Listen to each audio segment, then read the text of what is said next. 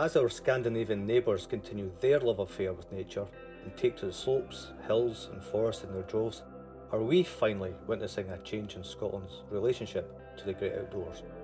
Does a growing demand for owning and renting huts and cabins amid the coronavirus crisis mean we are at long last about to join our woodland cousins in embracing a pastime that has dominated their leisure activity for generations? And if so, why has it taken so long and what are the challenges for the hutting community in Scotland to open up our wild spaces and these getaway homes? I'm Sean Milne and welcome to the second episode of the Scotsman's Sustainable Scotland podcast, where we look at the trends, the people, and organisations moving the dial towards making Scotland a more sustainable country to live in. I'm joined by journalist Lesley Riddoch, writer, broadcaster, and documentary maker, who, among her many talents, has a PhD earned through research comparing the cabin traditions of Scotland and Norway, and is author of the book Huts A Place Beyond, which explores just why Scotland hasn't yet fully embraced the culture of hutting. And also Chris Ballance, director and campaigner with the Carbeth Hutters Community Company, set up back in 2008 as part of what was described as a radical struggle and included a rent strike and the mysterious burning down of huts, including his own property, before an eventual buyout was agreed, allowing the community to evolve into what it has become today. Hello and welcome both. Thanks for joining us today. How are you? Hi there. Hi. yeah, fine in our virtual ways.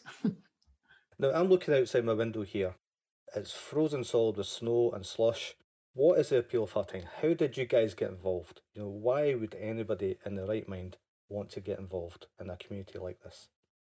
Why? Well, adventure.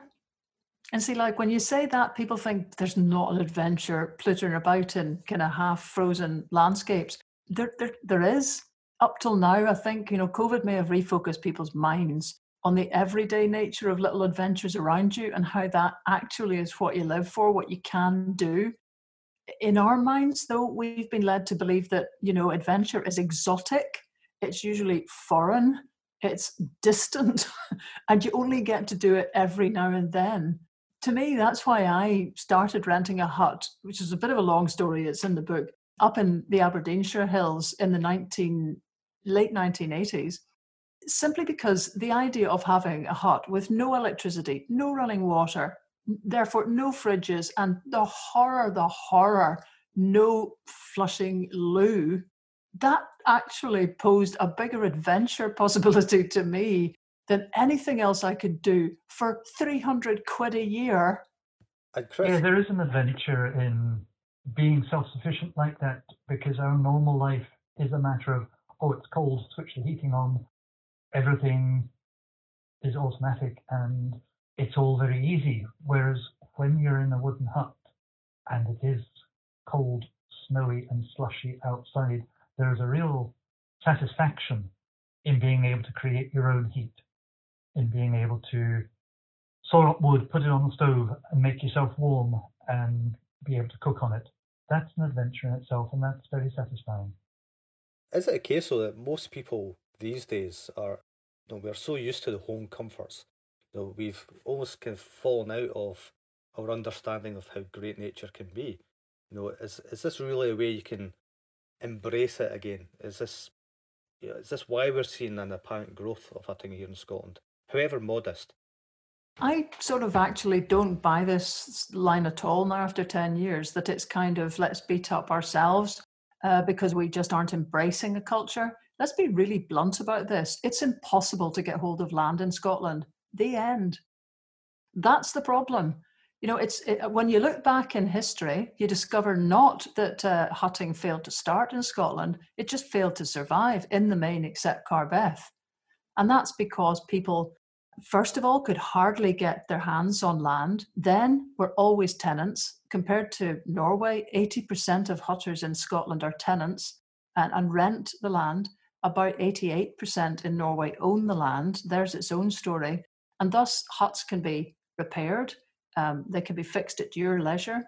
They're secure, they can be handed on generation to generation. They don't fall to pieces for the want of somebody else's decision to invest in them. And, you know, th- eh, that's the biggest problem here. And I think the uptick now of interest in hutting is because of community buyouts and discussion about how land is owned and an increasing ambition among Scots to have something even vaguely representing the normal that exists everywhere else at our latitude. So you think then if we can enable people to build huts, be parts of these communities, then they will join communities like like you did, Chris, way back when. Yeah, I mean, I think uh, is absolutely right. It is land ownership that's that's the issue. But I think there has also been things have gone in circle because in the 50s and 60s, huts were were very popular and there were hutting sites across Scotland. But then with a mixture of organised holidays like Butlins and foreign travel, all of a sudden going to Malaga into the sun became much easier. By the end of the 70s, early 80s, hutting was in decline.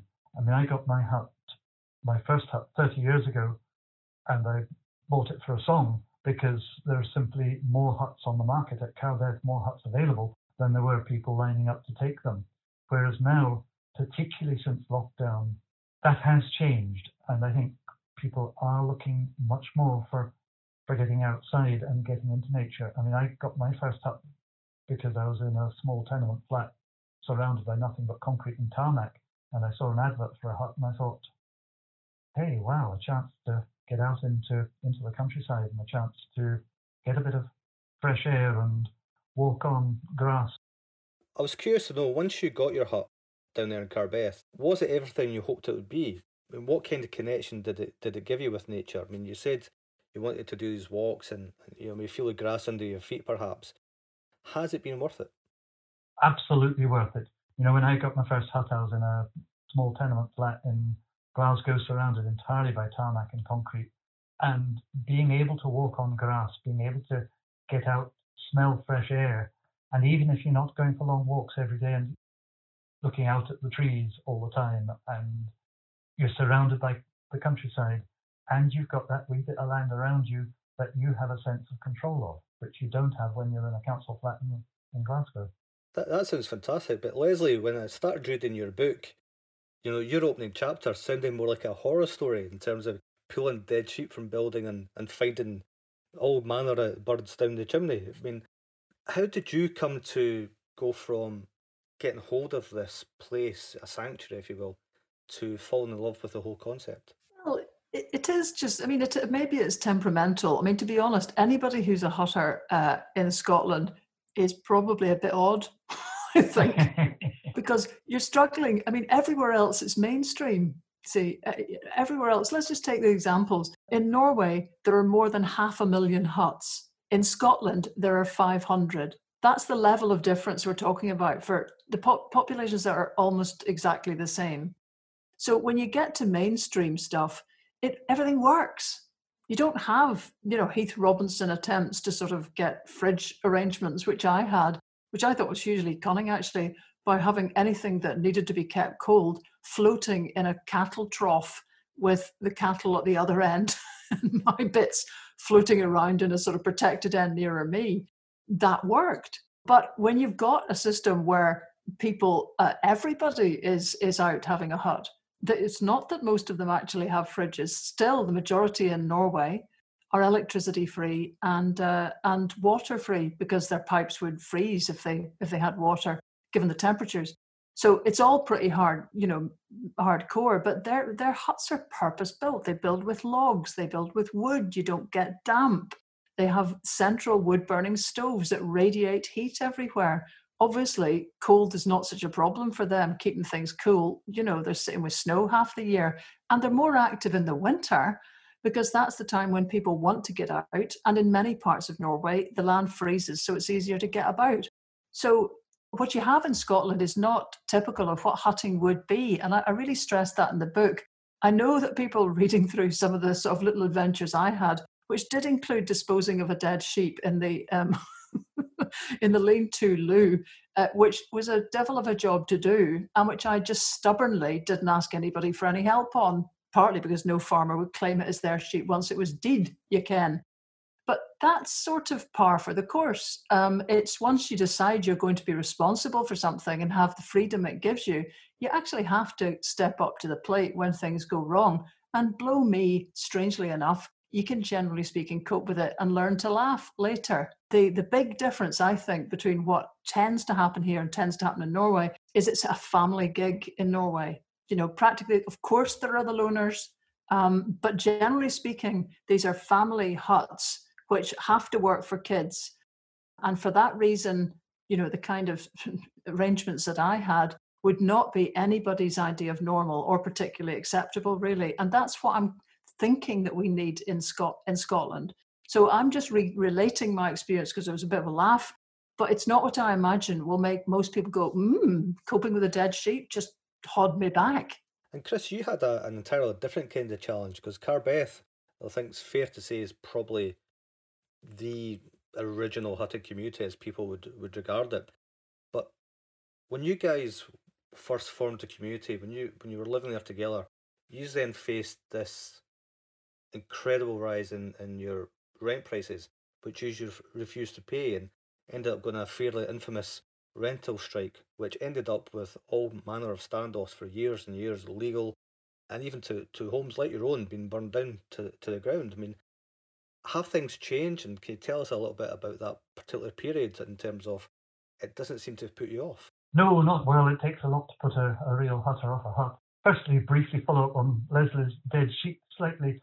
I can remember opening a drawer in our hut when we arrived one time, discovering that a, a mouse had given birth and there was a lovely wee family of mice in my warm pullovers. And some people would say, ah! Other people look at that and say, yeah, that's natural, that's great. Um, I'll not use that drawer again for a few months. You know, part of being in a hut is getting used to nature, getting used to the fact that actually you are borrowing this bit of land off the mice and it's theirs. They were there before you and they'll be there after you.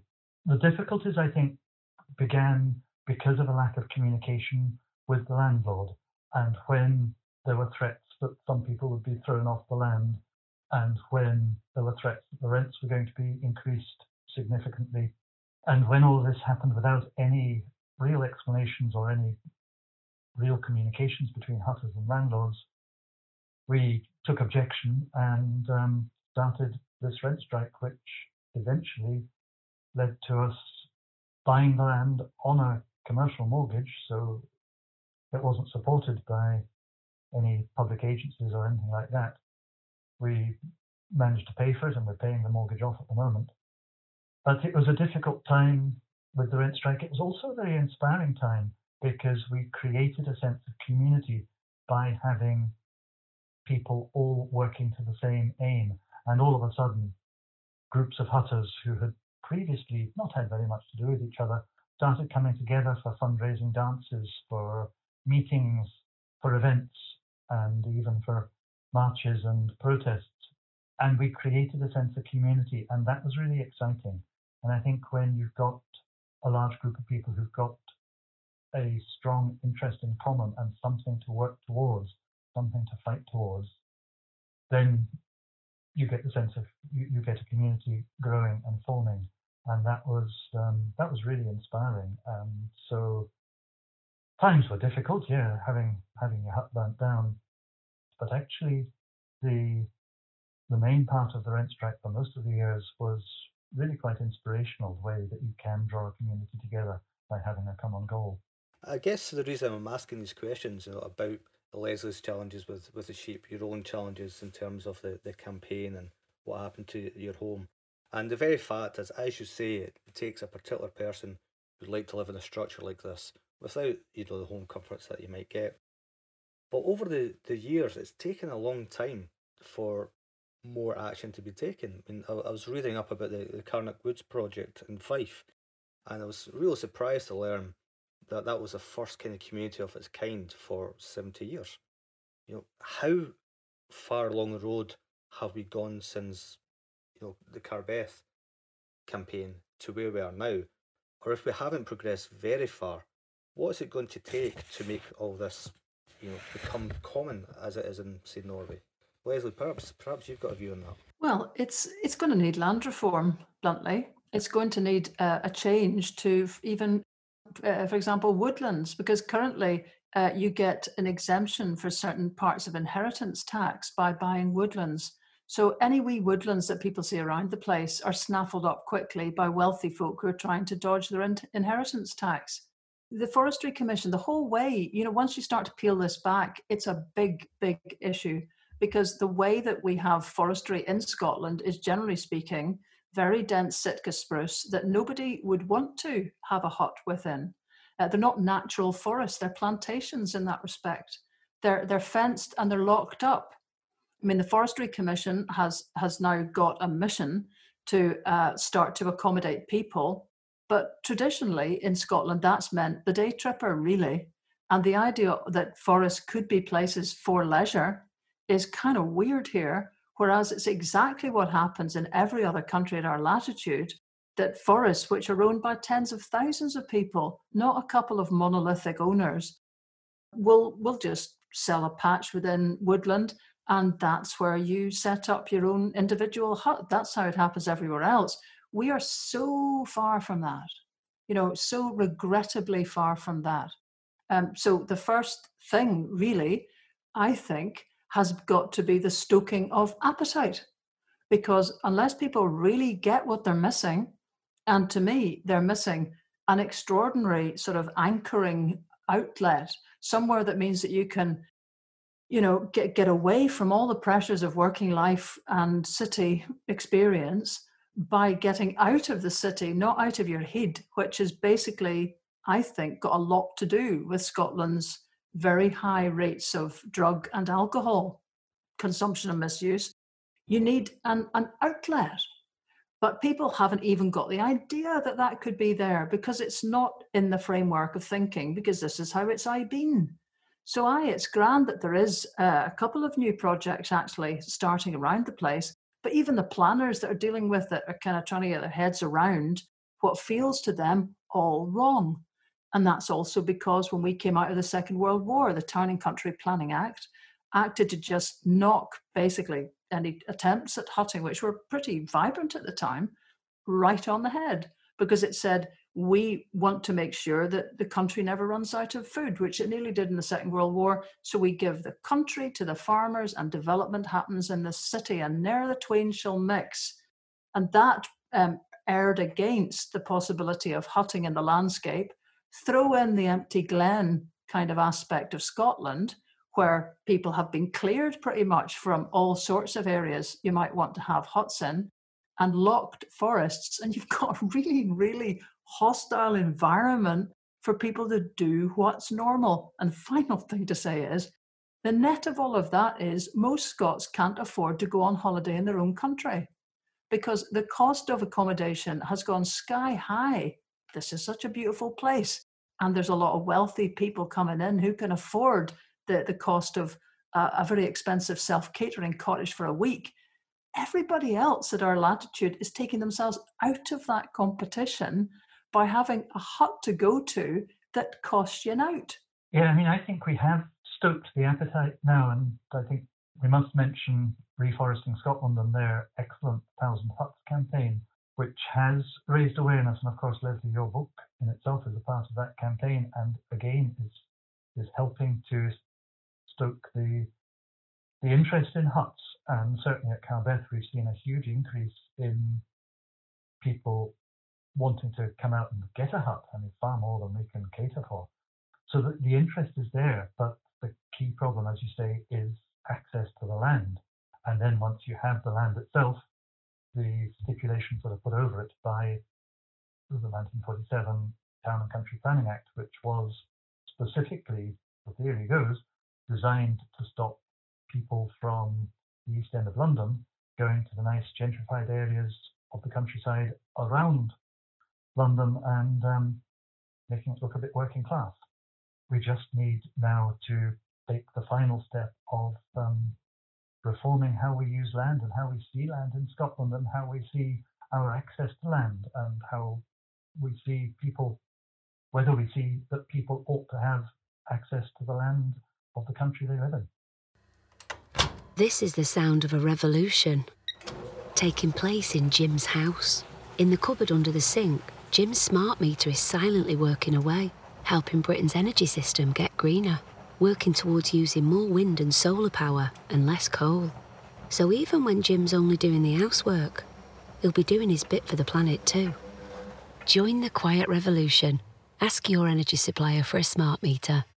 Eligibility may vary, consumer action required. How does somebody like me, for instance, go about getting a hut, getting that land, facing down the planners, negotiating with landowners, whatever the case may be? What needs to happen to make it accessible to the populace? Yeah, it's a big question, isn't it? Um, personally like the idea of groups of people coming together to create hutting sites more than the individual person having one hut scattered here and there. I think that, um, I mean, maybe this is because of Carbeth, which is a large site with 170 huts. I see hutting as being a community thing and something which draws people together and something which makes it um, easier for us to relax and socialize with each other more than somewhere that you go to escape from other people and escape from the rest of the world. You go there to escape from your work and to escape from your normal daily pressures. But uh, I think you go to a site to to socialize with people, and therefore what we need to do is to enable groups of people to buy small areas of woodland, persuade the Forestry Commission to set aside areas of woodland for it. They're, they're moving half a half a millimeter at a time in that direction, but there's a long, long way to go. And um, public pressure will play a part, but it needs to do it quicker. So the answer, Sean, really is um, podcasts like this help. Anything which moves the agenda forward and anything which emphasizes the need for land reform, the emphasis, emphasizes the need to break up the larger states and see it as a nonsense that so small a number of people own so much of our land. You know, the more that that happens, the better. But that's a big question, and um, landowners don't relinquish their control of the land easily.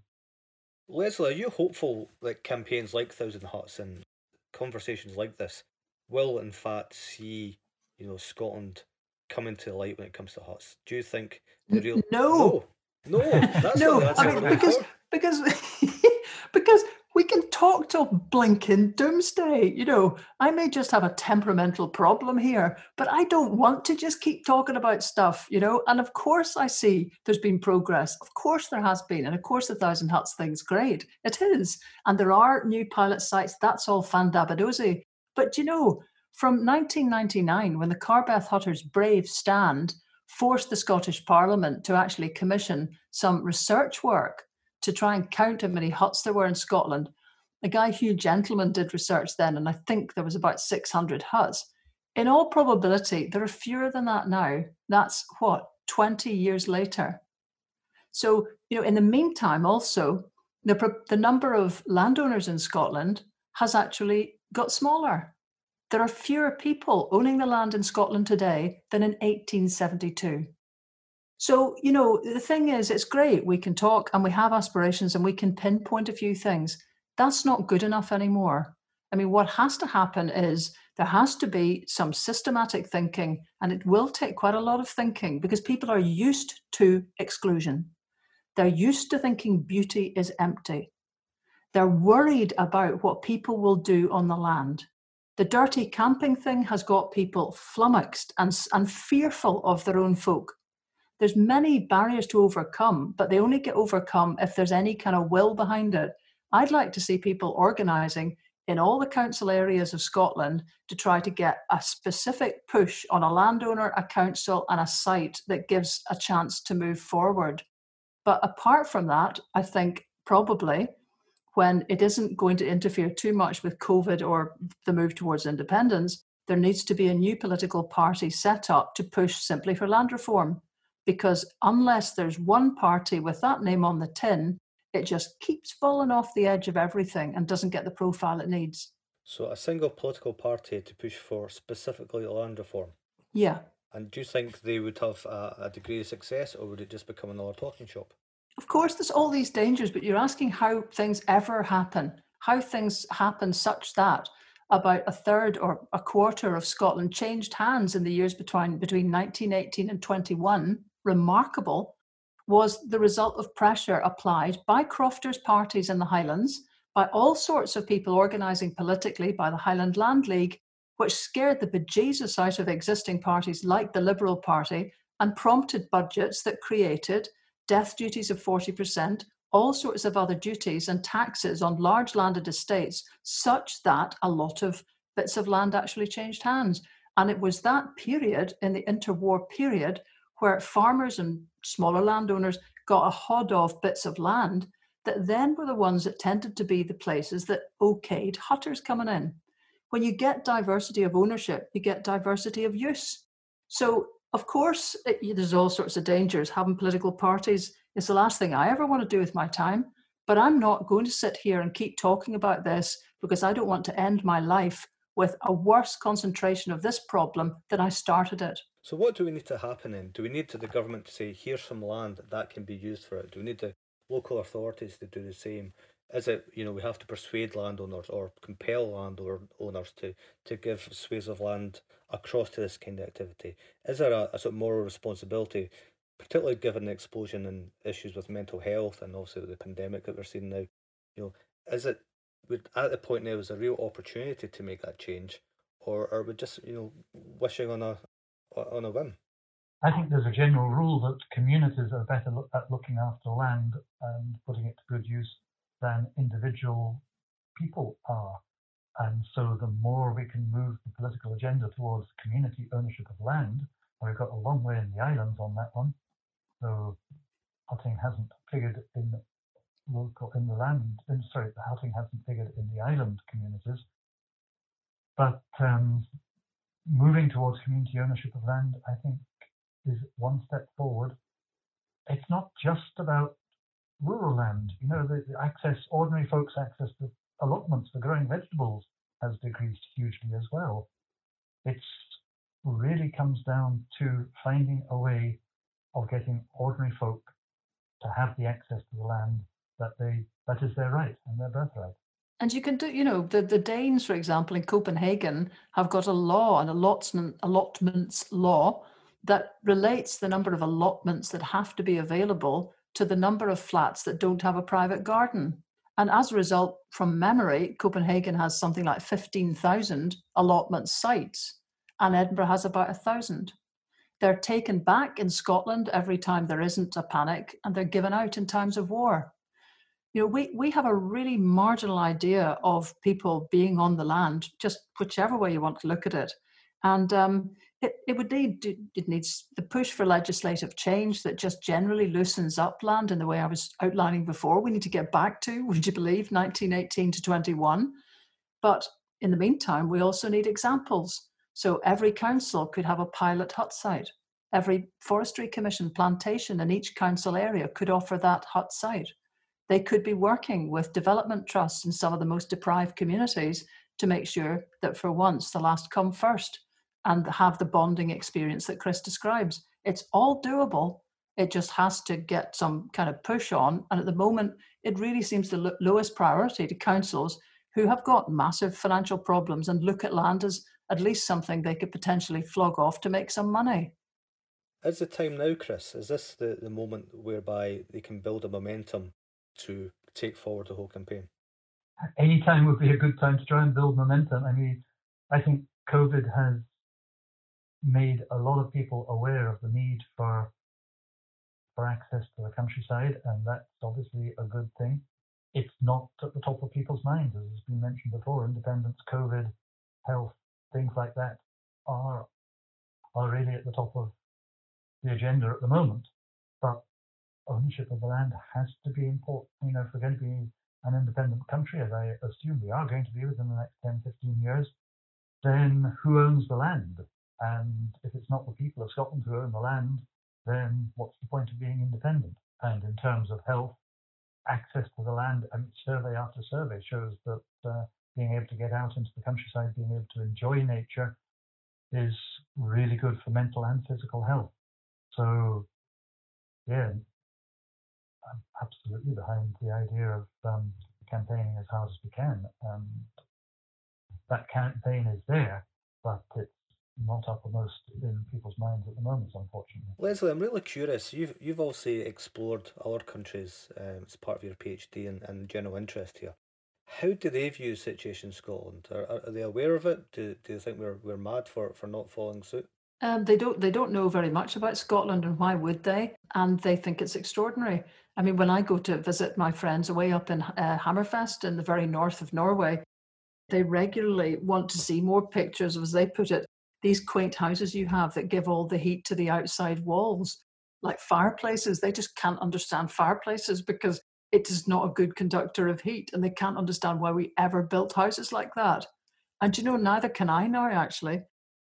So, yeah, they just think we're kind of quaint, weird, indoor, and a bit daft.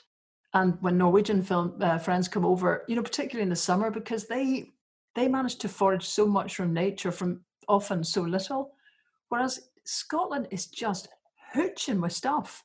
You know, we're hooching with rivers, we're with fish, we're hooching with with berries that we don't forage, we're hooching with stuff, and and yet we're not connecting with it, and they find that absolutely extraordinary. I mean, every time any of the Norwegian pals come over here, especially in the summer, they're straight out with a blooming Tupperware box before you can stop them, you know, and they'll spend cheerfully hours trying to collect stuff that everyone else is driving past.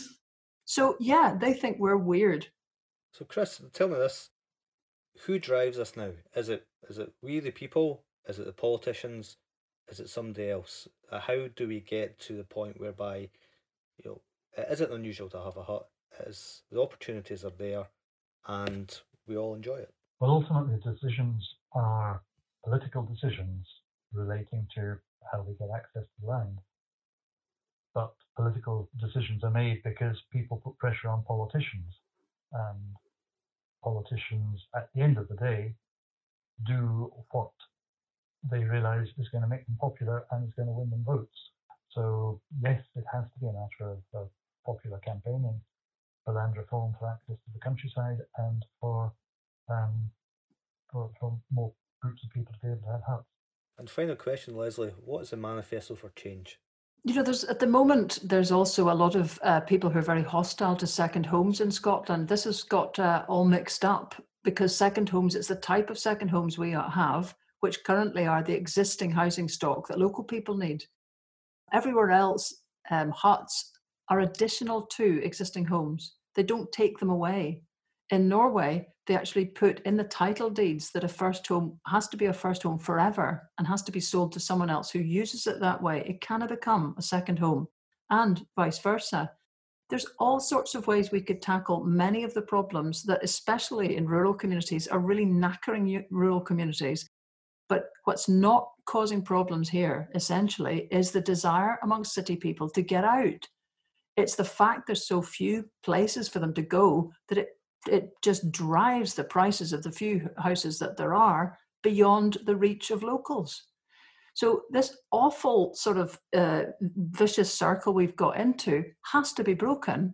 Otherwise, we will have completely depopulated high, highland and rural island areas, which are absolute honeypots for foreign visitors, which Scots cannot compete with, and yet cannot be serviced properly because nobody can afford to live there. If that's what you want, rock on, do nothing, shrug. If you just don't want that to become the future of Scotland, then somebody needs to put their foot in the door.